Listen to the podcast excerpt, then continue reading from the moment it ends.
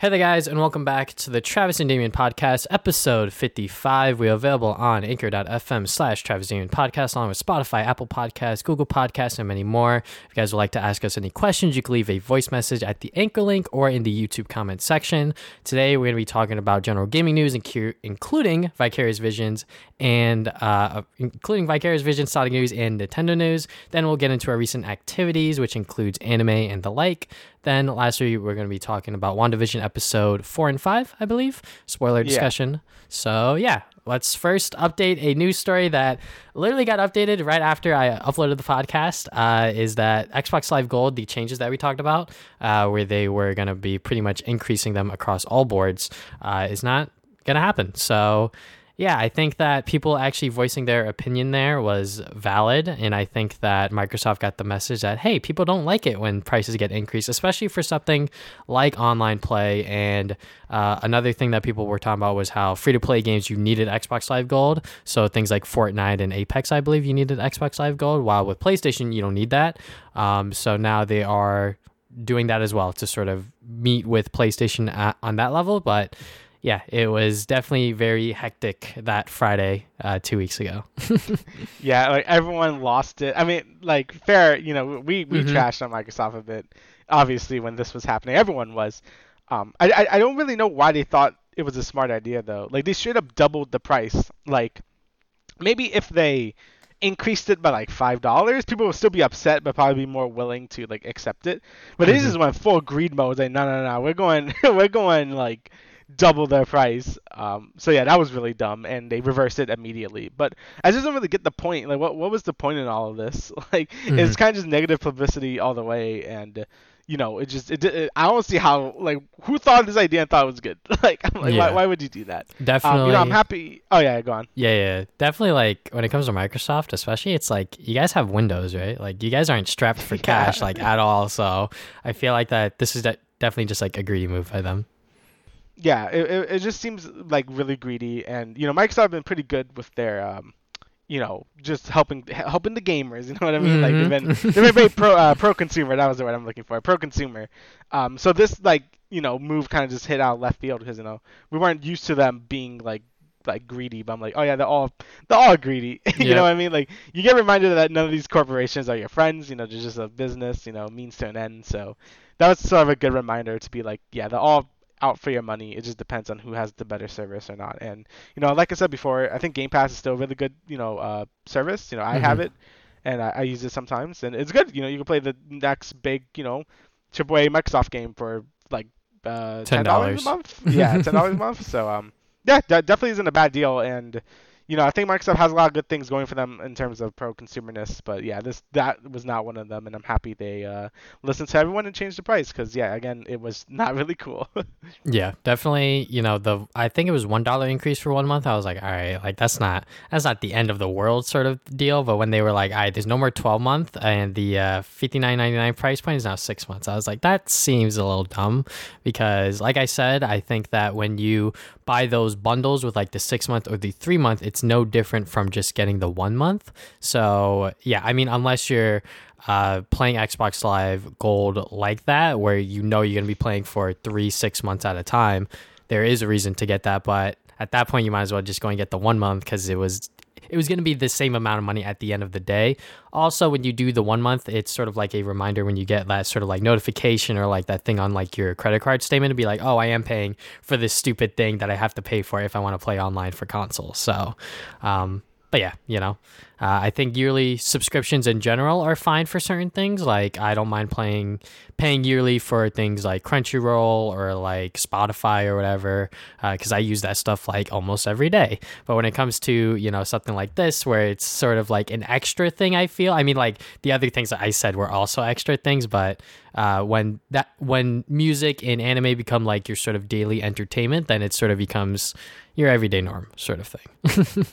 Right. Yeah. It's it's uh no it's a it's a it's a thing. it, it, it's hard to just say. Like I honestly think they should just get rid of gold at this point and just put it into Game Pass. But whatever. Like I, I just don't think Xbox Gold like I, both at least PS Plus like is offering a lot of things and gold just doesn't do that. Like um what do you call it uh Game Pass is the one that offers everything now. So I don't know. Mm-hmm. I don't mm-hmm. see the point in Gold. They should just get rid of it, move everything to Game Pass, and there you go. You'll be set. um, yeah. But anyway, we got more big news here. Vicarious Visions has merged with Blizzard. And even though Vicarious Visions, they remade uh, Tony Hawk, they did uh, Pro Skater 1 and 2, and um, N. Sane Trilogy, right? Yes. Yeah, so they are now merging with uh, Blizzard, so they are basically no more. Like, they're just Blizzard now. Um, mm-hmm. And I think that's kind of unfortunate. You know, I think N. Sane Trilogy and Tony Hawk Pro Skater 1 and 2 were both like fantastic remakes. Obviously, I I don't really have much nostalgia for Pro Skater because I don't really like sports games too much, even though it's not really a sports game. I, I don't really know how to describe it, but I guess it kind of is. Um, mm-hmm. I was never really really into that, but I know the people who did play it loved it. And um, same go with the N. Sane trilogy. That was a fantastic remake of Crash One, Two, and Three. So it's kind of sad to see them just like they're just Blizzard now. we'll see when Blizzard's kind of like you know they're Blizzard. you know, I don't get too excited when I talk about them anymore, unfortunately. Um, I think there was a rumor that they were they were remaking Diablo 2 and they're going to be using the Vicarious Vision people, but I don't know how true that is. um, yeah. But yeah definitely sad to see them get merged into Blizzard like that because, like like you just said, the uh, Crash N. Sane trilogy I think was done immaculately. Honestly, I think yeah. that it was done to the best that they probably could have made it. Obviously, there's differences between the remake and the original PS1 games, for better or for worse. Uh, and the Tony Hawk Pro Skater uh, duology that they just recently released, I think, was really well received by people who love that series. Um, and I can see why, because Vicarious Visions, uh, they obviously take the care and the time to finish their games and make sure that they are uh, up to tip top shape and all that stuff. So uh, if they are doing a Diablo 2 remake, I would not be surprised just because, you know, they have a sort of expertise in remaking older games. Uh, but obviously, that is just a rumor. Uh, but it does suck that they are just getting merged into Blizzard and they aren't, uh, you know, doing their own stuff anymore because, like I just said, uh, the two remakes that they did in the past five years have been really, really good and really, really successful for Activision. So, uh, them merging them into another subsidiary of Activision is kind of dumb, in my opinion, especially since I feel like that Vicarious Visions can make a whole lot of other remakes uh, if they were tasked to do so. So, um, but yeah, you know, Blizzard, um, I don't get excited like at all talking about them just because I know that they have done a lot of really scummy and really dumb things. But, uh, you know, when Overwatch 2 comes out, I'm sure a lot of people will forget about that stuff. yeah. I mean, I'm probably going to buy it, but, you know, whatever. it is like, yeah, is. Blizzard. Blizzard definitely doesn't get me as excited anymore. Like, you know, obviously I love all their properties, but, you know, I think Diablo 4 and Overwatch 2 have to be really special for people to like start really like giving Blizzard a second chance because they've been pretty pretty bad lately. Again with the whole Hong Kong stuff and just how they treat a lot of their franchises. Um, you know, I still don't forgive them for uh, shafting StarCraft at this point. like it's still just gone. But uh, you know, we'll, we'll see once Diablo 4 and Overwatch 2 comes out. But you know, again, it's just kind of a shame that we lost Vicarious Visions. You know, because they're basically just Blizzard now. So we won't really see them do these great remakes ever, I guess. um, and it's sad because those are like uh, Bluepoint, you know, Bluepoint, the people that remade uh, Shadow of Colossus and Demon Souls. Mm-hmm. Uh, you know, they're sort of like that. And I was hoping they would probably make their own IP or their own game at some point because, you know, I, I, think they have what it takes because, you know, all their remakes were fantastic. But again, I guess we would never know what would come out of that. So that's very unfortunate. Yeah. All right, so next bit of news is a rumor, but it seems to be kind of true. So the prequel studio that did uh, Life is Strange Before the Storm, Deck Nine, is being handed over the Life is Strange IP. So there's going to be a lot of like technical, like uh, lawyer mumbo jumbo in here. So, uh, from my understanding, is that Square Enix uh, owns the rights or the sort of franchise IP for Life is Strange, and Don't sort of just made the game. Um, so the reason why this is coming out is because Tencent put a major stake into Don't which is like 36 million US dollars, which is kind of insane. Um, so yeah. that would allow them to do more self-publishing efforts. You know, have them do whatever weird games that they want to do, like um, what's it called with uh, Vampyr or uh, their most recent title that didn't do so well. Then I the can't mirror one. Yeah, yeah. Uh, Twin Mirrors or something like yeah. that. Um, so they have more, I guess, freedom to do what they want, and I guess Tencent saw that and then and gave them a huge bag.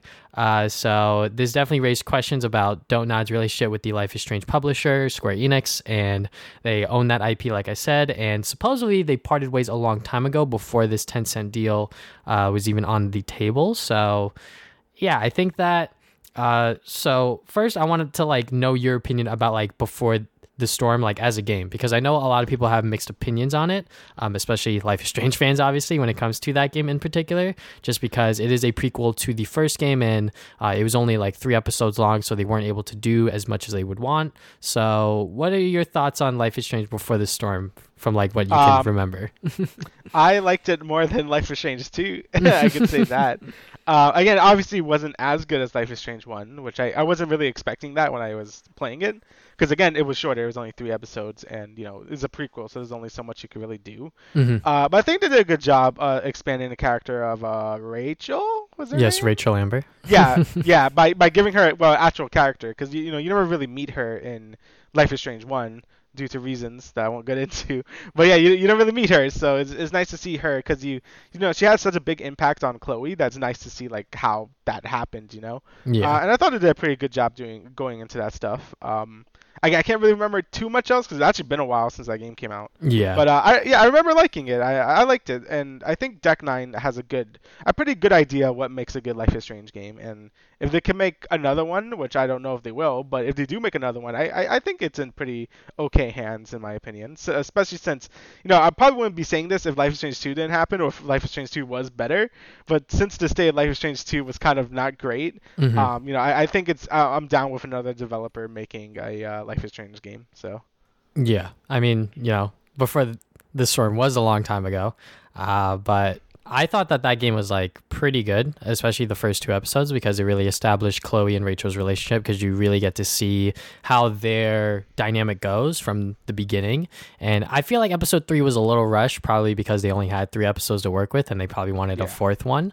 Um, but yeah, I think overall, what we got to see of Rachel Amber and actually get to know her character, which uh, transitions into the Life is Strange comic, where you get to see her interact with Max as well in that uh, sort of series uh, in, in, a, in a uh, different reality, if you will, um, and seeing how she interacts with Max and all that other stuff. And actually getting to know Rachel Amber in a game, um, I think was very important because in Life is Strange One, it, it was just like, oh, you know, like she's the girl that's gone missing, sort of thing. Um, and Chloe doesn't know where she went, and Max and her are just trying to figure out where she went, if you will.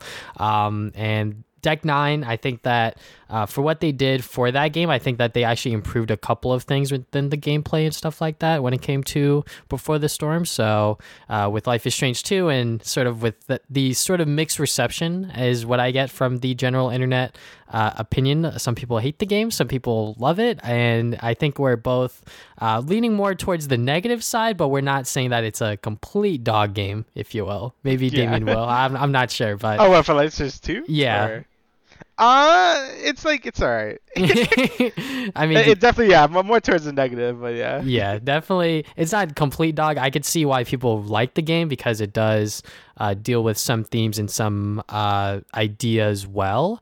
Um, it's just that you know when we were playing it as it was coming out, you know there were like month long breaks and like I forgot the characters' named Sean and Daniel. Like uh, going into episode three, I completely forgot their names. I was like, who the fuck are these characters? God damn it.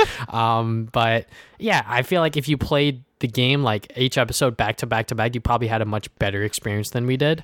Um, but yeah. it's just unfortunate that we can't you know go back and sort of replay the game with those sort of eyes. Um, but going back to you know deck nine and sort of uh, what do i think about them being the sort of ip holders sort of in charge of this series? I'm down honestly just because uh, i feel like that um, if they were to make another Life is Strange game, whether it would be with uh, Max and Chloe, like a game version of like the uh, one ending where you save Chloe over uh, the uh, town. I think that that yeah. would be very interesting as opposed to what the comic book did. You know, if, if they could do something different with that. Um, but yeah, I think that if they were to do something, it would have to be with Max and Chloe first, and then if they want to do something else with these with the uh, sort of like uh, characters, like make new ones or uh, go back to Sean and Daniel, who the hell knows? You know, um, I feel like that at first they should probably start with Max and Chloe because those two characters are still the heart of this franchise, and people who love Life is Strange love those characters, and I feel like that if they do anything else uh, that isn't them two from the start, it's going to be a little wishy washy, if you will. Right. Like yeah, I, I feel like you could either go like a Max and Chloe thing, Or I, I, I honestly think the biggest issue with Life is Strange 2 was the power. Like I've always mentioned this. Like hmm I think telekinesis was dumb and it should have been something more subtle and that helps with the you know the sort of adventure style game that it is. And I I've always been like, yo, it should be mind reading. I think that would be sick. And I still kind of stand by that. And you know, sort of just do what uh, Life is Strange 1 did, where you're like in one town doing a thing, so you get to know all these characters better. Um, you know, I didn't like how Life is Strange 2 was always on the move. I know that was its main theme, but it kind of hurt the narrative a lot more since it's really only like um, Sean and Daniel the whole time. Like, yeah, you know, you have some characters, but you, you never feel as attached to them as you did in Life Strange 1 just because you're always in uh, Arcadia Bay. So, hmm I don't know. I, I I definitely think there's improvements to do if you do have a whole new cast, and I kind of want a whole new cast again. But um, if they want to do Max and Chloe again, I'll also be okay with that because you know obviously I like those characters. So it's really up to them where the future of the series is gonna lie. So I'm I'm pretty interested to see what happens. Yeah, especially since I feel like Life is Strange, like as a franchise, you know, like this easily could have been like a one-off game, and like that was it. Like there could have been no more.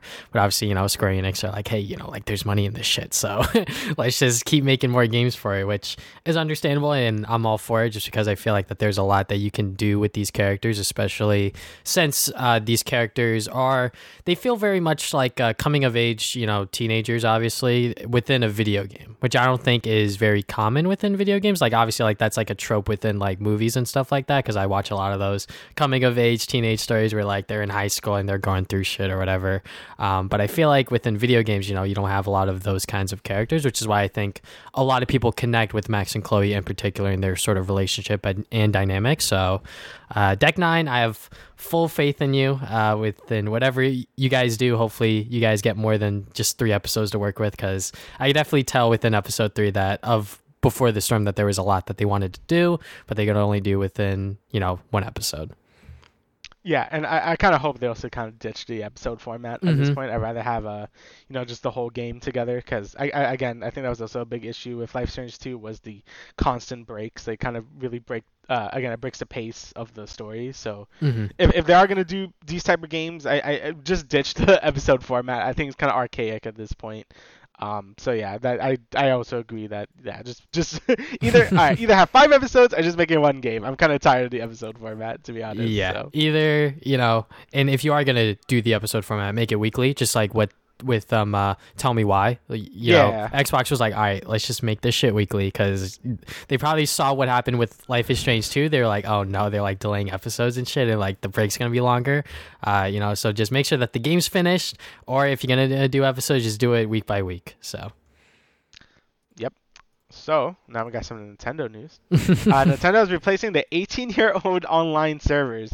So yeah, they're replacing. I'm just waiting for the thing to load. Uh, they're replacing NEX, which was their multiplayer server, and that's been active since the GameCube era. the GameCube era has been active this thing, and they're replacing it with the NPLN uh, like servers. So I guess like Mhm. upgrading it.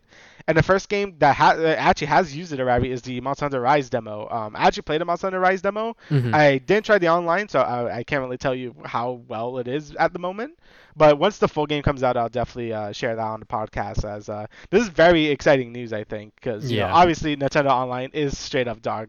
like it's, it's it's not it's not good. Um, as anyone that has played a Nintendo Online could attest. Um, Mhm. so it's it's fantastic that they're actually rolling out like a new server, and I think Monster Hunter is a great game to sort of test it since you know just like a fighting game, there's a lot of inputs and all that good stuff. So I think like that's a great test of a game to see how well it would work, you know. So um, Mhm. yeah, uh, obviously this is great news. I- I'm happy Nintendo's finally putting in the money and effort to really update their servers. And I mean, this should have happened a long time ago. I mean, 18 years using the same like architecture is like straight up just in, like baffling. So I'm I'm happy they're finally getting with the times at least. So Yeah, these uh, multiplayer servers are almost as old as us. We're both 22, and this shit's Yeah. 18 years old. So, kind of crazy. But I'm not surprised that Nintendo has been using the same servers since the GameCube era. Um, and I mean, it shows because when people play Switch games online, it, it does feel, you know, somewhat laggy and not exactly stable compared to when you play a game on PC or, you know, something lesser like on console or whatever. Um, so they are upgrading their servers. So that is exciting. But you know, I'm not surprised that they decided to stick around with, you know, the good old, you know, Windows 98 or whatever the fuck they were running on, you know. So, um, but yeah, definitely exciting to see if there are any changes or differences for people to notice uh, when these servers actually do go do go up for like the current Switch games and all of that other stuff. Because I feel like that, you know, Nintendo games online is just like something that people don't like think about as much because it's just not a normal thing, which is weird. You know, like Mario Party Online, like that shit sounds really fun, but it just hasn't happened yet, you know? Um, so yeah, hopefully that we get Mario Party Online and hopefully the online itself is just better. I, I really hope so. Like like if they do a Super Mario Party 2 or whatever, that needs online. Like Mm-hmm. that, like not dumb online, not like oh you can play like a mini game but only like the five we choose or whatever. No, I want like real Mario Party online. Like I want some good stuff like that. But um, yeah. If they're gonna do it, I have no idea. It's still Nintendo, so you never know. Exactly. You know, they kept these servers up for 18 years, but yeah, uh, we'll move on from there. This is something that I found very interesting that I don't think a lot of people are going to be covering. Uh, so, Nintendo apparently were developing TV programs starting with a Legend of Zelda live action TV series for Netflix, but pulled the plug once it was leaked. Uh, so, this comes from uh, Adam Conover. Uh, I don't exactly how to pronounce his name, but he's the guy that you probably seen him on, on like commercials on like Adam Ruins Everything. He's oh, he- okay. he's that guy. So uh, he went on a uh, podcast, the uh, the Surfs podcast or whatever, uh, and he pretty much talked about on how back in like 2014, 2015, uh, uh, someone. Uh, so they so he worked at uh, college humor I'm, I'm gonna try my best to go and get this story right so he was working at college humor at the time and uh Nintendo approached them to create a Star Fox claymation series, something like Fantastic Mr. Fox, something like that. So uh, he knew about this project, and he knew that you know Nintendo were making like a TV program sort of thing. And then during this time, I guess someone at Netflix leaked that a Zelda series was being developed, which caused Nintendo to like panic because I think the last like TV shows that they did was like the Super Mario show and like all Yeah. and, like all of all of that crap pretty much. Uh, so when they were coming back and like it got leaked like almost instantly, they're like, oh shit, like they just pulled the plug on everything because they were scared, I guess, which is kind of weird um, because one guy literally ruined the chance for like all of these like TV shows for like Nintendo IPs to be created. So that got pulled uh, from College Humor, and like there's other things that he talked about during that like sort of segment within the podcast. Like Shigeru Miyamoto went to the College Humor offices and like he wasn't allowed to go because I guess his like boss said so, which really sucked for him. Um, but yeah, definitely very interesting that you know today like we we could have a Zelda series living on Netflix right now, but like it just didn't happen.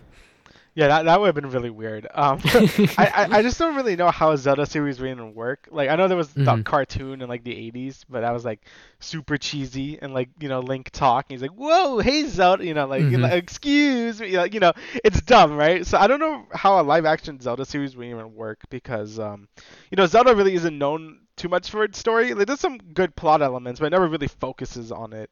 And you know, Link is sort of just a silent protagonist. I don't really see him ever talking at this point. Mhm. Even with Breath of the Wild, when everyone else is talking, like it's just I, I just can't see Link ever talking at this point. Like he's just that's just who he is. It's a stoic like blank slate. that that's Mhm. all Link is to me. Um, so I feel like you can't really have a good series just with Link. Maybe you could just focus on Zelda, like like actual Princess Zelda. I don't know.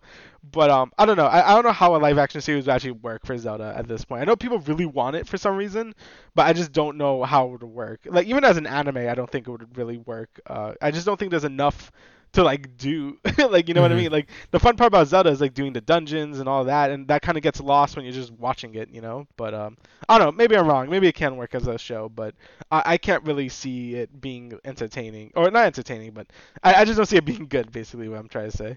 Yeah, I mean, I can see that just because you know Link is the silent protagonist, and the way that Shigeru Miyamoto envisioned Link was that you can place yourself as Link and sort of be in his shoes. Um, and yeah, even like in 2021 with like newer Zelda games, he doesn't talk. So I can see your perspective on that, and uh, you know, a, a live action Zelda series sounds cool, but like you said, in execution, like how would that exactly work? Uh, we obviously don't know the sort of plans of what they had for this Netflix show because this is just coming from a guy who worked at College Humor. Um, so yeah, I mean, I think that if it were to work, it he would probably need like someone else uh, besides Link to like sort of I guess communicate or sort of m- move the plot along.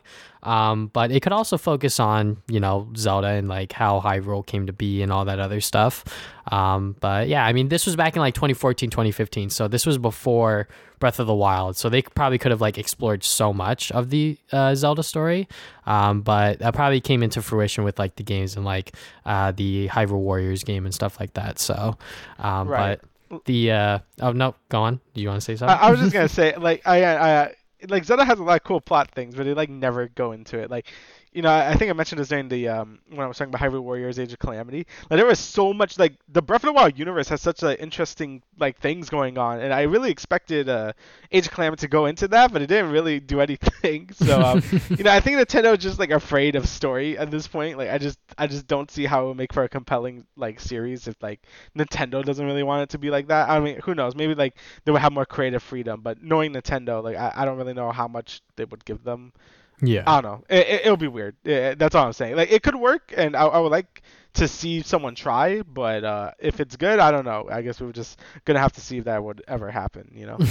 yeah, if they ever want to jump back into sort of television programming. Um, but I think the Star Fox one was definitely the one that I was very interested in because I could see like a sort of claymation sort of you know series with the Star Fox characters going you know doing missions or whatever, you know, sort of like a Saturday morning cartoon. I think that that could work because there's four of them, and you know, you, you got the main bad guy, Star Wolf, and all this other stuff. So. Yeah, it, yeah, it, it could work. It'd be interesting to see if ever dives back into uh, TV. Yeah. Um, but in unrelated news, and as we get out of Nintendo news, uh, Google is ending its first-party game development, closing two studios. So obviously this uh, relates to the Stadia, as the Stadia is Google's like I guess console, like cloud-based console, mm-hmm. and it basically just closed its first-party game development. So a lot of people didn't even know they had a first-party game development studio, but apparently they did, and I think this is just showing that Google is seeing that the Stadia really isn't doing too well. That it's not like is not enough to invest in future titles, I guess, or I guess any titles at all. So they probably had these studios set up. They were probably thinking of like what cool I, like exclusive IPs could be for the Stadia, but they probably see the Stadia numbers are like dropping by a lot, and they probably just don't see as worth it. As you know, Google does this a lot where they kind of just abandon like a lot of things if they're not doing like like a, like hugely well. You know what I mean? So. Mm-hmm. Um, yeah, that, that's probably why they decided to close their first party game development. I mean, Stadia is still a thing, but for how much longer, I'm not too sure. I, I don't think Stadia is going to be around for for that much longer if this is of any indication. Yeah, I think that Google diving into sort of console gaming, and you know, I think that most of the people who uh, are behind Google Stadia, I could be wrong on this, but I feel like that a lot of them were just sort of like high and mighty, you know, like we're Google, you know, like we got this, but like uh, they had people that aren't familiar with the games industry, sort of like heading this project and like it obviously shows because it's not doing so well. Um, especially when you have a streaming gaming service, which is still kind of new. Like a lot of people still don't understand the concept of like streaming games. And when you're streaming games that you have to pay full price for, it's like, why would I do that when I could just buy the game digitally which is doesn't require streaming and I could just play the game without having to worry about having a constant internet connection, which was like a thing back or like a, 5 years ago or something like that with like the whole like DRM or whatever the hell that's called where like you have to be online consistently for like certain single player games, which is weird. That like that was like a whole controversy back in the day. I yeah. can't exactly remember which year it was, but it was a thing. Um, and that's sort of like what this is is just that you're paying $60 for it and it's for a platform that not a lot of people are adapting like at all. And i think that if google stadia is to survive and live it has to be on a subscription based service where it's like $10 $15 a month. I think $20 is pushing it to be honest uh, where you have a large library of games. But even if you have a large library of games you need something to pull people in uh, to your platform, like exclusives, obviously, which is something like Epic Game Store has done, where like you know they got like exclusive deals, with like you know there's like these free games, or like you, or this game is coming onto Epic Game Store first rather than Steam or whatever. So I think that a lot of these like head people at Google Stadia just didn't understand like the history and sort of like the context of the games industry to really fully understand what they needed to do to have Google Stadia succeed if you will. Yeah, it's um, you know, like, and again, Game Pass I think is just a better, like, it's just a better version of this. Like, obviously, you have to download the games, but again, you could play them without any lag or like input delay. Mm-hmm. Um, and and it's a subscription-based model that's cheaper than like the Stadia. So I, again, I just think Game Pass is just a better version of this, where it's trying to be like sort of like a Netflix of like, oh, you can just play whatever. You know, oh, you don't have to download anything. Like that's cool, but like. Mm-hmm. I don't want to play it if it's gonna have a bunch of lag or like input delay, you know, because that that just isn't fun for a game. That's that could easily ruin a game. So um, Yeah. yeah, I, I think Stadia was just a little too early. You know, I think once we have better internet like across the country, I think it'll be better. But I still think this technology is like at least like another console gen away until we can start reliably uh, reliably doing this. Like same thing with like um what is it called PS Now I think. Mm-hmm. Like even that has a bunch of issues where it's like it's just like really hard to just play the game because you're doing it over online, and not a lot of people have like you know a wired connection. A lot of people are using Wi-Fi, and you know Yeah. that makes a whole like other issue. So yeah, uh, I just think I, th- I just think Stadia came too early. I think it's a pretty good idea. Too early, and you know it's Google, so they're probably just gonna abandon it and like from now. So yeah, de- definitely pretty sad for the Stadia. Yeah, especially for these game developers that were like, you know, all right, well, you know, Google's trying to sell me on this shit. You know, this is Google we're talking about here, so it's got to be good, right? And then they hop on the project and they're like, all right, so uh, all 150 of you, you got to go. It's like, oh, what the fuck? I just lost my job because I hopped on to this thing that they thought was to be, you know, pretty good. And it sucks because, you know, now they're, I don't know what their plan with Stadia is now, that, now that they closed two first party studios that were probably working on something, hopefully. Um, but yeah, uh, like what you're saying with PS Now, like that has problems because uh, there's certain games where like you can't have like a, a lot of people on, so like there's like a queue time for it, which I'm like that's fucking crazy. What? I have to wait for someone to log off the game for me to play this like single player game from like you know the PS2 era or something like that. Just seems really weird to me. Um, but yeah, streaming games is definitely something too soon still, especially since um, you know, PlayStation's still struggling with it. Xbox is, you know, they have a model for it, but they can work around that model because they're Microsoft. So yeah, it's it's it's definitely like interesting to see. You know, obviously, again, again, Google's just gonna drop this. But it's gonna be interesting to see what other people do it and like actually support it in the future. So yeah. Uh, so now we got some Sonic news. Good thing that I'm covering this. Uh, so first up is Roger Craig Smith is stepping down or got let go. I, I'm not exactly sure what the terminology is, but uh, he's not. He's, he's no longer voicing Sonic the Hedgehog. So um, I was around the Sonic community when Roger Craig Smith first came into the uh, sort of like scene and became the new voice for Sonic. And I'm gonna be honest, his voice for Sonic was not for me. Um, but obviously, he has been around for so long. He uh, did obviously the most recent Sonic games. He's been in Sonic Boom and all of that other stuff. And you know, he did a fine job. I will say. I'm not gonna say he's my favorite Sonic voice actor just just because I think uh, Jason Griffith is my favorite, just because that's just the voice that I grew up with for Sonic. Um, and the uh, new guy that did the Sonic movie wasn't that bad either. Um, but yeah, you know, Roger Craig Smith being let go. I think that this is a sign that maybe Sega's doing the same thing that they did all those years ago, where they brought in Roger Craig Smith and all of the other people, except for um, what's his name, Mike Pollock as the Eggman voice actor. They literally replaced the entire Sonic cast. I think that they're just gonna do that again and, and just keep the Eggman guy as well. So I, I hope so because uh, Mike Pollock is great as Eggman. mhm. Um, wait, when when did he start voicing Sonic? Uh, I don't Smith? even remember. Was it- I, think was it it was after Colors. Or not yes, Colors. I think Or it was it colors? Colors? I think it was right after Unleashed. That was the last Sonic game.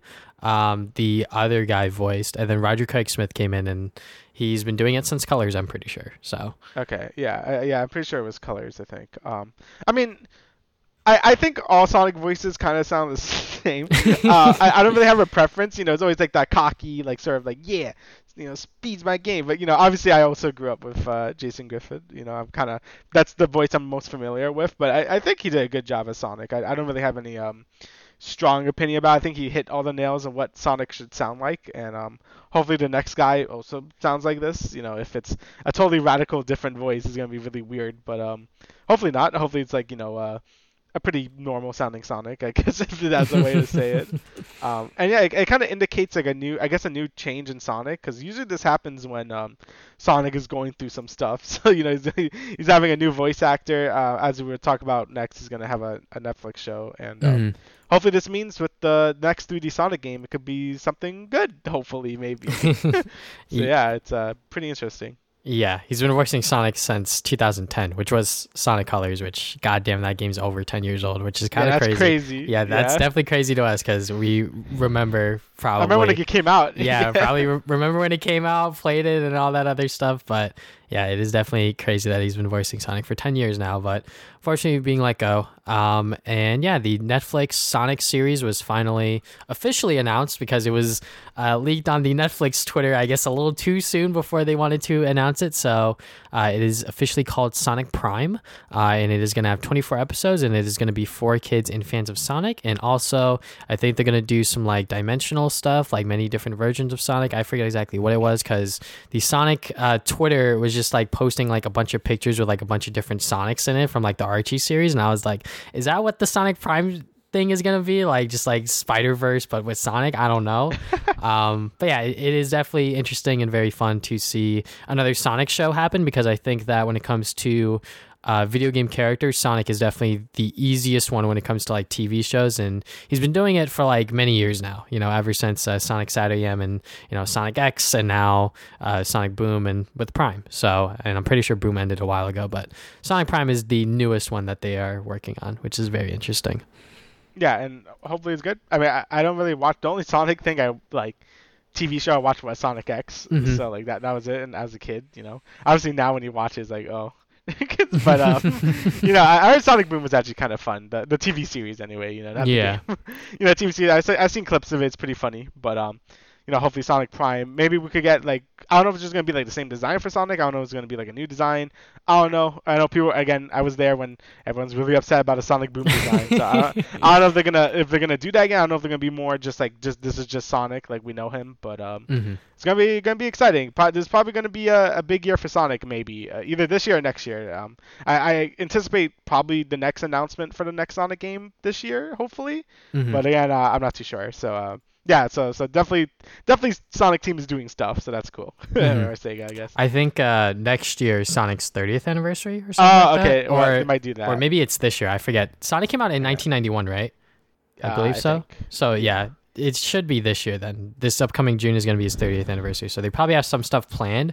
Uh, there's probably going to be a new Sonic game by the end of the year. Who knows? Uh, but yeah, it's definitely an, an exciting time to be a Sonic fan, if you will. Or or it could be bad. You know, how, how how it works. It You- could you know. be bad, you know. Sonic Forces wasn't all that good, but Sonic Mania saved it a little bit, but not really. Yeah, it's you know Sonic. All right, so our next and last news story is Ryan Cool Cool Cool Coolinger Coogler. Coogler. Okay, it's like it's like it's like Cooper, but Coogler. Yeah. Yeah, so uh, he's gonna be uh, developing the Wakanda Disney Plus series, and he was the guy who did uh Black Panther, right? He Yes, did sir. The, uh, He's- yeah, so He's also so working yeah, on the sequel, so. Yeah, yeah, it may, it makes sense that he's doing the Wakanda Disney Plus series. I think uh, just to confirm that he is doing it, then yeah, he is doing it. Um, you know, I think a Wakanda Disney Plus series is gonna be very interesting. Same thing with Black Panther too. Um, gonna be interesting to see what direction they're gonna be going. Um, so yeah, I'm very excited for that. I think Wakanda has a lot of like rich characters. You know, uh, the like uh. You know, everyone else in Wakanda. There's a lot of people in Wakanda, so and I just Mhm. think the technology is really cool. There's a lot of cool things you do with a Disney Plus series. And it's gonna be interesting to see how that connects to all the other uh, MCU like Phase uh, Four, I Mhm. guess we're in. So yeah, this is gonna be very interesting to see. Yeah. Yeah, definitely going to be interesting just because I think that Marvel is throwing a lot at Ryan Coogler uh, in terms of like projects because obviously he's developing Black Panther 2 and now he also has this Disney Plus series and also uh, Marvel has tasked him to work on other uh, shows within like the Disney sphere, I guess. So it could be on an ABC or whatever the hell they're doing. So um, yeah, it's definitely going to be on. Uh, he definitely has a lot on his plate, I will say. So but yeah, it is definitely very exciting for them to task him with more because I think that uh, you know the success of Black Panther one is obviously insane with how much it did at the box office and how much people love that movie. Um, so yeah, definitely definitely fun to see that he is working on more stuff with Marvel. Oh yeah. All right, so let's get into our recent activities. Uh, I think I will let you go first. Uh, okay. Then we'll just go from there. all right, so uh, I finally finished Final Fantasy VIII and yeah, it was all right. I was busy high. I so that I finally finished it. Uh, basically, everything I want to say I said last podcast. So if you're really interested in me going in depth there, you could you could watch that one. Uh, basically, the ending is kind of what I expected. It kind of ended in a nice, happy note. You know, seven kind of ended kind of weird.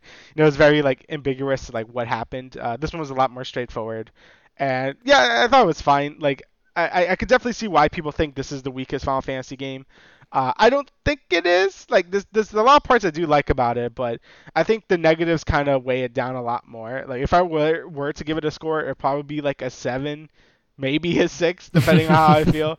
Um, and I, I, and I think the thing that really kills it for me is the combat. Like the combat, I think they had it so right in seven, and then this game, just with the level scaling and like just you don't really have to fight anything, really kills it. Like I just didn't find the battles fun at all which is you know when you're making a JRPG, I think like the battle system is almost as important as the story. You know, I think the story takes a little more precedent, but the um, making a good combat system is also like like very important since you're gonna be doing that like 50% of the time, probably more. Um, mm-hmm. So yeah, I, you know, I think it had a lot of cool ideas. Um, you know, pretty ahead of its time for what it wanted to do. I just think it kind of missed the mark, and I think games in the future made use of its systems way better than this game did. But um, you know, for what it was, it was really good. Like graphics wise, for a PS1 game, it looks like fantastic compared to seven. Uh, all the FMVs they had, you could tell they had a lot of money after seven, so they, they had a lot of like really nice CG cutscenes that were really good to see. Um, music was still fantastic, but um, yeah, the, the story was kind of just okay, and the combat I think was just bad. So it kind of leads to something that's just just a little mediocre. Like I'll say play it once if you're a fan of Final Fantasy and want to play every single one like I'm trying to do. But if you're like really not too sure, I'll say just skip it. Honestly, like I don't really think you're missing too much. Um, but yeah, I, am glad I played it just to experience it, but uh, probably won't be coming back to it anytime soon. Um, so I've also been playing Dead Cells. Uh, if you don't know what Dead Cells is, it's a 2D roguelike that came out quite a while ago. It came out like 2018, I think, when it actually came out. And I played it when it was in early access and really liked it. But um, just like with like a lot of early access games I buy, I play maybe like 10 something hours of it, stop and just wait for new content, and then I kind of just forget about it. So um, they released a new DLC I think uh, like uh, two weeks ago or something. So I'm like, oh yeah, you know what? Let me play Dead Cells. I only beat it once, like I beat the King or whatever. No, the King's Hand once. So I have beaten the game before, but of that anyone that's played this game, you know that's not like the real end game. Like every time you beat the boss, you get like a boss cell, and then you can make the game harder and harder and harder. I haven't done it up to five because I've only gotten one, but um, you know, playing it again, it's been really fun. Uh, usually I'm not like again, my favorite roguelites are the isometric ones. You know, Isaac, Gungeon, Hades, those are all fantastic to me. Um, you know, any other type of roguelite, I kind of bounce off a little harder off because I don't know why. I just I just like the isometric bullet hell type ones more.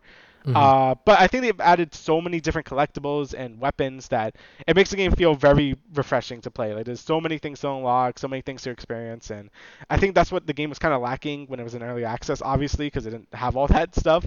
Um, and there's just so many different routes to go through. Like no run could feel the same because you're like, oh, I want to go to this area or this area because so many areas branch off each other. And I really love when roguelites do that. You know, I think Isaac does that really well.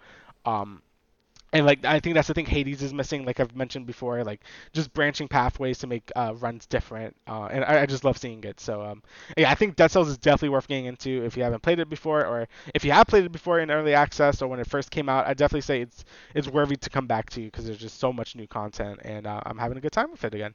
Um, Attack on Titan, um, you know, I just feel pain. I won't say anything, but I just feel pain. That, that's all. That's all I feel. It's really good. You know, uh-huh. it's not uh-huh. pain in like pain in a way that the show is bad. I just feel pain, and that's yeah. all I'm gonna say. um, it's really good though. I, am really enjoying it. Uh, it's fantastic. Uh, it's great. Uh, uh Alchemist. Oh yeah. yeah, you want to say something? Yeah, yeah. I'll say, say, some stuff real quick. You know, no spoilers yeah. for Attack on Titan, the final season. You know, it's been good so far. Really, really good. Um, you know, the first obviously is prior to the season we talked about before, you know, building up to where we are now. and it's still really fucking good. So if you haven't watched any Attack on Titan, and you managed to avoid any spoilers on Twitter, get on that shit because Attack on Titan from season one and going forward, like it's just bangers. Like it may not be like consistent bangers, but like once you get there, it's good. So yeah, yeah. It's, it, it, I mean, there's a reason why it's still I think my favorite anime. I mean, obviously I'm gonna wait until it's done, mm-hmm. uh, but it's still like it's still up there. it's still number one for me. Um, and each episode of uh, the final season has been really great so far. So I'm, yeah. I'm very happy to see it not dropping the ball yet. I know again some people don't like the how the Titans animated. I think it's okay. You know, obviously I would like it if they were 2D, but you know nothing you could do about it now. And I think I think it works okay. Yeah. Um, and I finally finished Full Metal Alchemist Brotherhood. Uh, you know, I took a pretty big break from it uh, after I got to the halfway point because uh, you know the PS5 came out and I was uh, busy with school, so I was able to really like catch up with the rest of it. But finally, I've watched all of it, and I have to say it's very good, and I can see why people love it so much. Um, mm-hmm. You know, I think the majority of the show is really good. You know, I probably would have given like an 8.5. You know, I, I was really liking it. Uh, world building was really good. Uh, I really liked the characters. You know, there was a lot going on. I just think it was kind of lacking a little bit of a punch. You know, there was some cool fight scenes. You know, like, uh, but and you know, I'm not like a monkey brain where I need fights every episode, obviously. yeah. Um, but you know, I, I definitely think it was kind of lacking some of that sometimes. Again, I'm not saying there were, weren't any, but you know, I felt it was just lacking a little bit of the punch. Uh, but the last arc is amazing. I love the last arc. It's mm-hmm. so good. Uh, all the build up and all the all the things has been leading up to really pays off towards those like last 15 something episodes, and it comes off like every episode in that final arc is just is just amazing. Like you know, you get to see all the fights you want to see. You know, all the plot points get resolved. It, it's just it's just fantastic. I, I, I could definitely see why people like it as much as they do after seeing like that final arc because everything like everything has a payoff and it's fantastic. You know, the animation is fantastic, the fights are fantastic. It's just really good. Um, and yeah, I, I definitely would recommend it to like anyone that wants to watch like a good anime. Cause you know, I, I it's a really good like sort of like entryway anime too, because like mm-hmm. it's not too like you know too weeb, I guess. You know, yeah. it's like it's just a good like adventure show with like a lot of fighting and stuff. So um, yeah, uh, I, I would definitely recommend it if you're not too into anime but want to get started. I think this is a great one to start on, and uh, and even if you've never watched it before, just just watch it. I understand why people rate it so highly, and I think it would be up there for me too if I if I were to rate my animes at least like at least top five maybe. Mm-hmm. I don't mm-hmm. know. I I would need to wait for it to like sort of like calm down in my mind a bit. But yeah, de- definitely really good. Yeah and sort of my thoughts on Full Metal Alchemist Brother. I haven't finished it yet. I'm on like episode 59, 50, 60 or whatever. So I'm literally on like the last four or five episodes. Um, but yeah, I share a lot of the same sen- sentiments that Damien has shared with us. Uh, yeah, it's really good. I think that when it comes to shonen, like this is definitely one that a lot of people could go and get into sort of instantly uh, as to like newcomers of anime, which is why a, a lot of I guess normies watch this because it's on Netflix yeah. and like it's kind of easy to watch because uh, once you like get to know like what the world's about and like how the alchemy powers work and everything like that, uh, it does like build upon that and it does get really good. Uh, and there is not a lot of characters like in Hunter Hunter. Like Hunter Hunter has like so many fucking characters. I can't even name them all if I'm gonna be honest. Like I know obviously like the main cast, but like I don't know like a lot of like the side characters. But within this show, like I can somewhat familiarize myself with the side characters. Um, and sort of like, oh, okay, that's uh, you know, that guy, that's this guy, whatever, you know. like I'm still right. like kind of bad with like character names in general, just because, you know, if they're not like the main sort of people, like I don't view them as like as important, which is probably bad. Um, but that's just how I watch my anime. I guess I'm a little bit of a monkey brain in that aspect, but yeah, Full Metal Alchemist Brotherhood. Uh, like you said, the last 15 episodes, everything that it's been leading up to has been really, really good so far. Um, I think the reason why I really like this show and the reason why I was like super into it when I was first watching it is because of these sort of like reveals in the story of like the the uh, history with the Elric brothers and the twists and turns that this show likes to take and just like not hold any punches. Like what, sometimes people just fucking die, and I'm just like, what the hell just happened? Like that was just like that just happened instantly. But like that's just how life is, you know. Like people can just go like that, which is unfortunate. Uh, but that's just the the reality of things. And Full Metal Alchemist Brotherhood is really really good. I think that. I can see why a lot of people love it so much and why it's their 10 out of 10. It's probably like their first anime to be honest, if it is their 10 out of 10, not to like yeah. call call anyone out, but like in my opinion, I think that right now where I am, uh haven't finished all of it yet, but uh I I'm definitely feeling like a strong eight, maybe a light nine. I'm not entirely sure, depending on how the last couple of, of episodes go, but it's definitely like reasons why people love this show so much. So yeah, uh, I I agree with you there. I, I probably I already said I think I probably give it like a nine. Yeah, I probably give it like a nine after watching all of it. I, I, I really enjoyed it. All right. Uh, my other activities, I've been playing a lot of Teamfight Tactics. So, uh, you know, I'm not much of a League player anymore, you know, but I still like to use my brain and sort of, you know, interact with the League of Legends characters. So T- TFT is the perfect game. Uh, and, you know, uh, being Kofi and my brother Tevin, we all just play ranked and just like not give a shit about like LP or whatever because we're not that try hard about it, but like it, if we're gonna play it, there might as well be some stakes there. You know what I'm saying? Um, so you know, we're just like playing it, having fun. Uh, I normally obviously go brawlers because that's just the fucking player I am. I like you know my big tanky boys and just like doing damage. Uh, but there are some games where I you know deviate because the game gave me a chosen Kalista, which if you guys don't know what that is, it's pretty much like a, t- a, a two star unit like instantly, but it also has a extra attribute to it. Um, so yeah, you know, when I get stuff like that, I try to you know win streak off that, etc., etc. It's fun. If you played TFT before, I think that this set is not that bad. Uh, my only problem with the set is that like once you hit top four, you're like fucking blessed because sometimes it feels like people just have like these really cracked and really insane comps that you just like fucking die. And like even when I am in top four, I'm not satisfied because like, I still have yet to win a game. My brother on like his first or second game, he won, and I was like, what the fuck? Like no way, right? Like he just had like this insane comp or whatever, which like I think might be a problem. I'm not entirely sure. I'm not like you know a fucking TFT analyst, but whenever I hit top four, I'm like, all right, like who who who's gonna fucking one shot me? Because like it really wasn't like that before. I felt within like other TFT sets. Like when you would like hit top four, you would have like maybe like two to three units on the board left. But like when I'm getting wrecked and I'm top four, people are like wiping out like most of my team and they still have like half their units alive or whatever, which is like kind of crazy because I'm like, that didn't happen before, I think. But that could also just be me complaining or whatever. But I'm still having fun with it. It's a nice game to sort of like relax to and just like, you know, play music or whatever, just chill with the boys at night. Um, been reading some manga. So, Oh Maidens in Your Savage Season. This was the anime slash manga that I talked about a couple of episodes ago. Maybe not a couple, but a long time ago. It is the anime about these girls in a literature club who are going through puberty. It is funny. It is hilarious. It is very heartfelt. Um, and even as a guy watching it, uh, watching that anime on a HIDIVE was very fun because, you know, just seeing these awkward ass moments of, you know, them just discovering what sex is and like masturbating and all of this other fucking mumbo jumbo was just it was really funny honestly. It, it, it, it is a very funny anime in the sense that you know like rent a girlfriend is funny within that aspect but less lewd like very very much less lewd uh, but a lot more grounded and a lot more realistic and sort of like what their character what the characters are. So like it's a ensemble cast. So there are uh, a bunch of different girls that you follow and they uh, all take their uh, you know have like certain points within each episode where like they focus on them.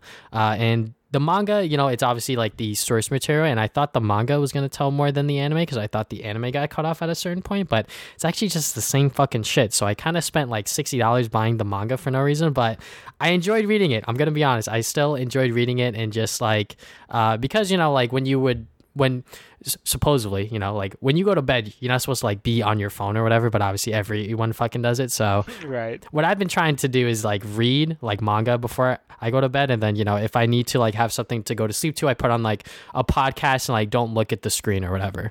Um, so yeah, I've been reading Oh Maidens, and I've literally read all of it. I didn't expect myself to read all of it because the books are kind of thick, but most of the pages are just like uh, stop. most of the fucking pages are uh, pictures, so like there's not like a lot of text there.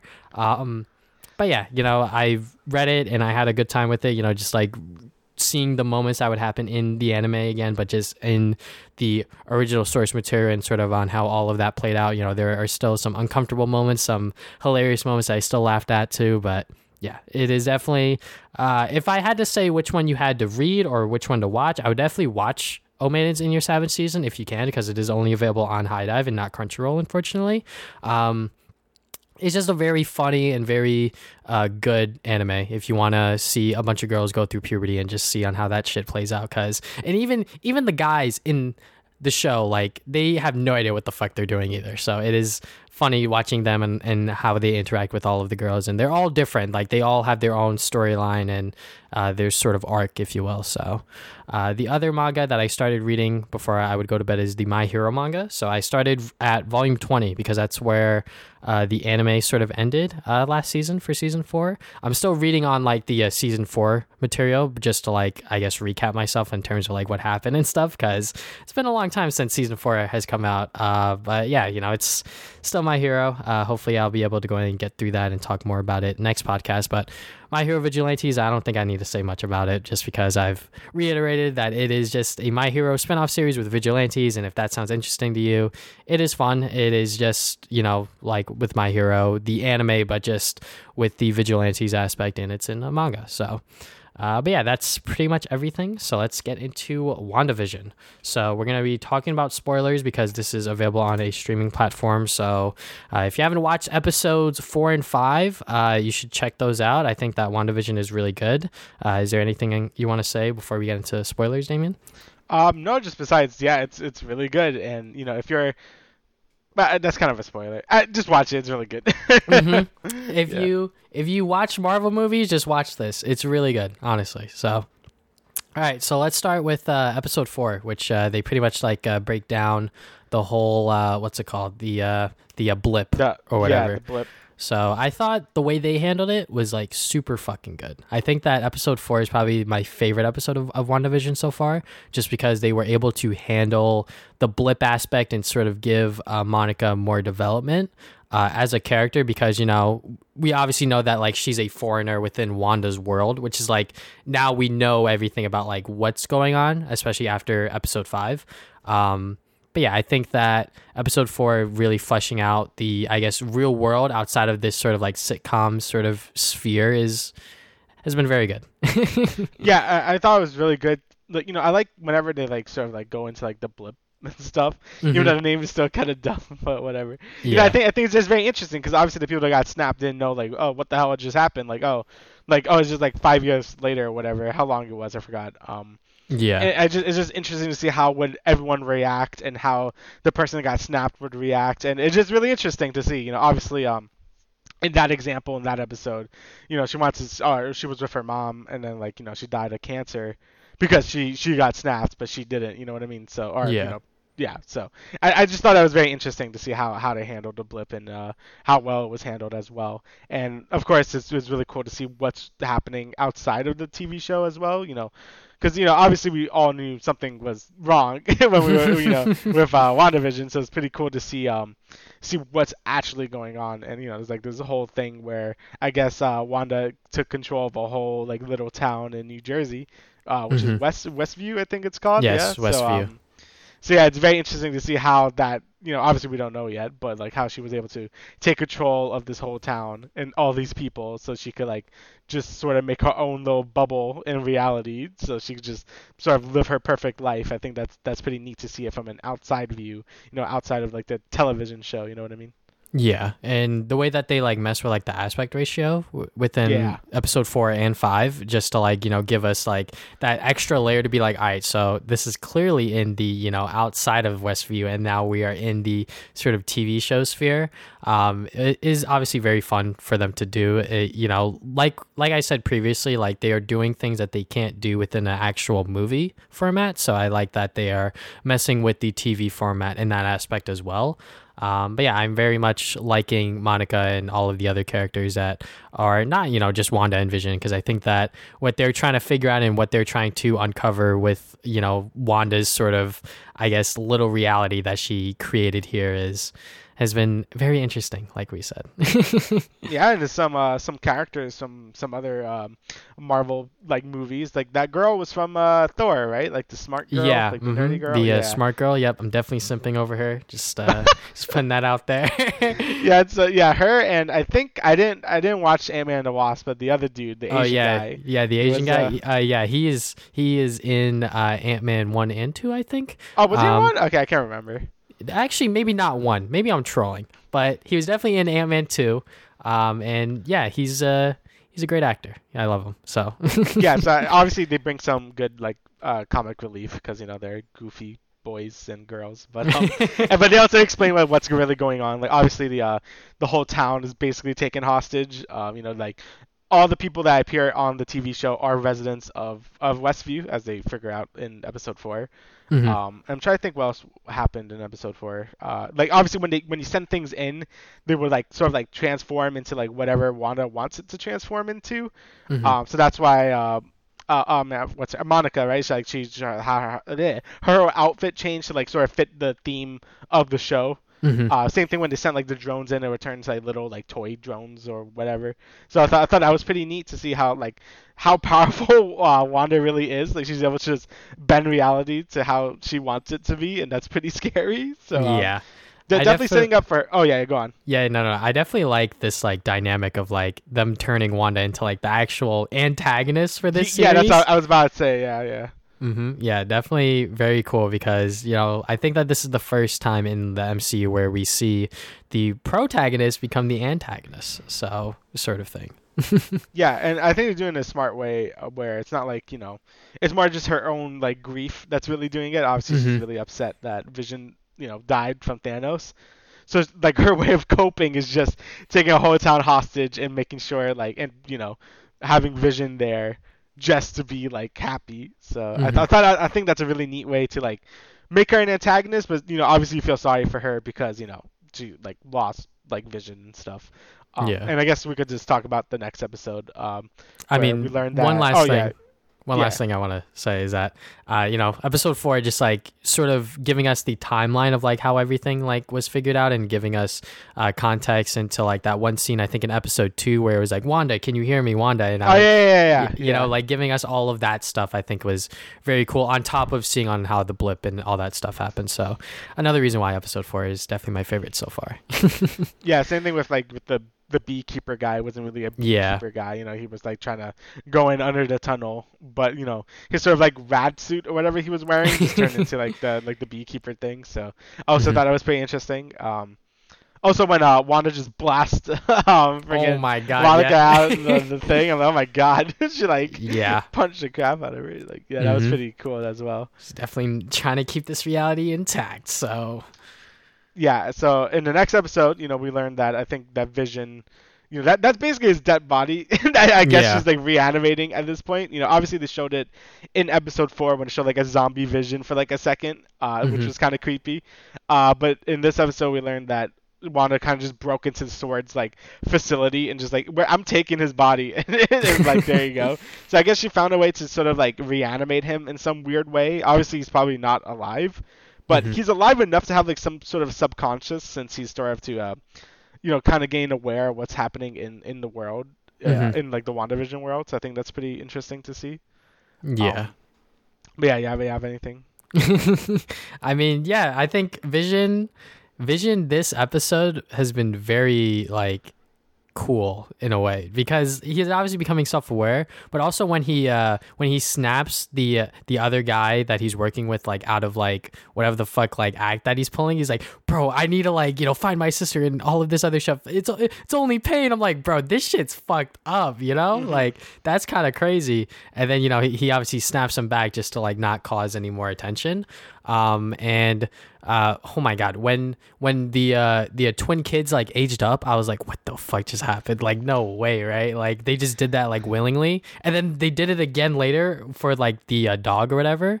Yeah. um yeah i just found that to be very interesting. And like now the neighbors like she's getting in on like everything. Uh, oh my god that moment when she was like do you want me to like go back from the top or whatever? I was like oh Yeah. my god no.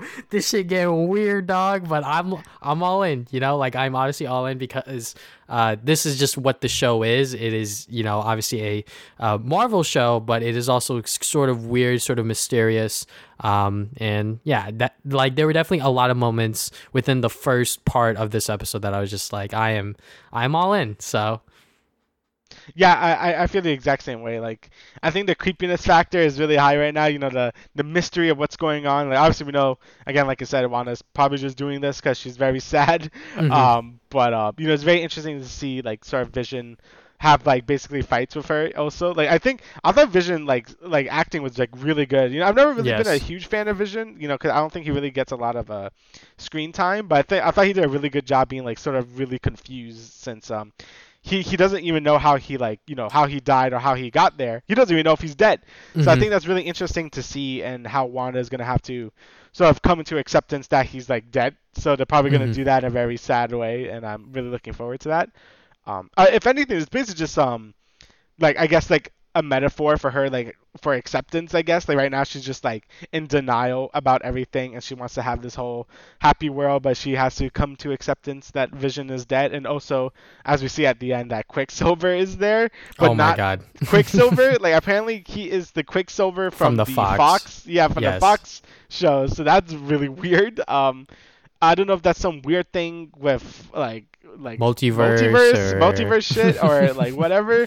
That's gonna be very interesting. And if that is the case, uh, that would make a lot more sense if Spider-Man Three is gonna deal with all the different Spider-Man because multiverse, and they can explain that. You know, they can explain the different actors as just like different, ver- uh, you know, universes of Spider-Man. So um, yeah, it's gonna be very interesting to see what happens. You know, obviously, um, you know, um, when she like like fights sword when she gets out of her little thing when she destroys the, the drone and like makes the whole like hex thing red is like very uh, ominous Mhm. so um and um also didn't know they didn't call her Scarlet Witch yet so it's probably she's probably gonna get that nickname Yeah. by the end of this uh by this series so that's very cool as yeah. well I think uh, that was like a news headline that they were going to use the term Scarlet Witch at some point within this series, which is going to be very cool because they were like, does uh, does uh, Wanda Maximoff have like a, a, uh you know like code name or whatever? And- I was like, oh shit, wait, they actually haven't used that yet. Um, but yeah, when oh my god, that scene with the uh, dead dog and like she was like, you can't like reverse death and shit. I'm like, the fucking irony here is kind of insane, you know? yeah I think I think that's the point like she's supposed to be like you know she's telling the boys that like hey like don't reser- reverse death you gotta accept it but then obviously she's not accepting anything not even her own reality Mhm. so i think that's that was pretty interesting. Is also um what's her face? Uh geraldine's very sus or whatever her name not geraldine uh what's her name?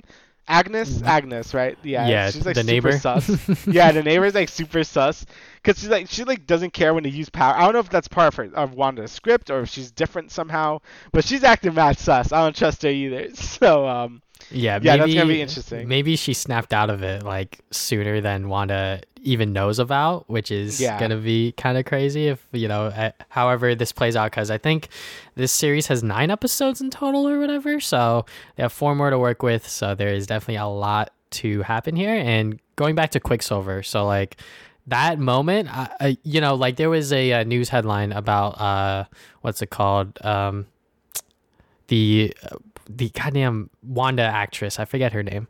Uh, Oh, uh, the Olsen, Elizabeth something Olsen. She's yeah, Olsen. Like, yeah, she is an Olsen. Um, but she said something along the lines of like, uh, WandaVision will have a sort of like Luke Skywalker equivalent cameo, which I guess she knew that that it was gonna be this week. So, um, yeah, I definitely expected uh the original Quicksilver, you know, uh, Aaron Taylor Johnson or whatever his name is, just because you know that's my boy. He played Kick Ass. You know, I think that he is a great actor, but I guess they want to do more multiverse stuff, so they brought in Evan Peters, who did the Fox movies.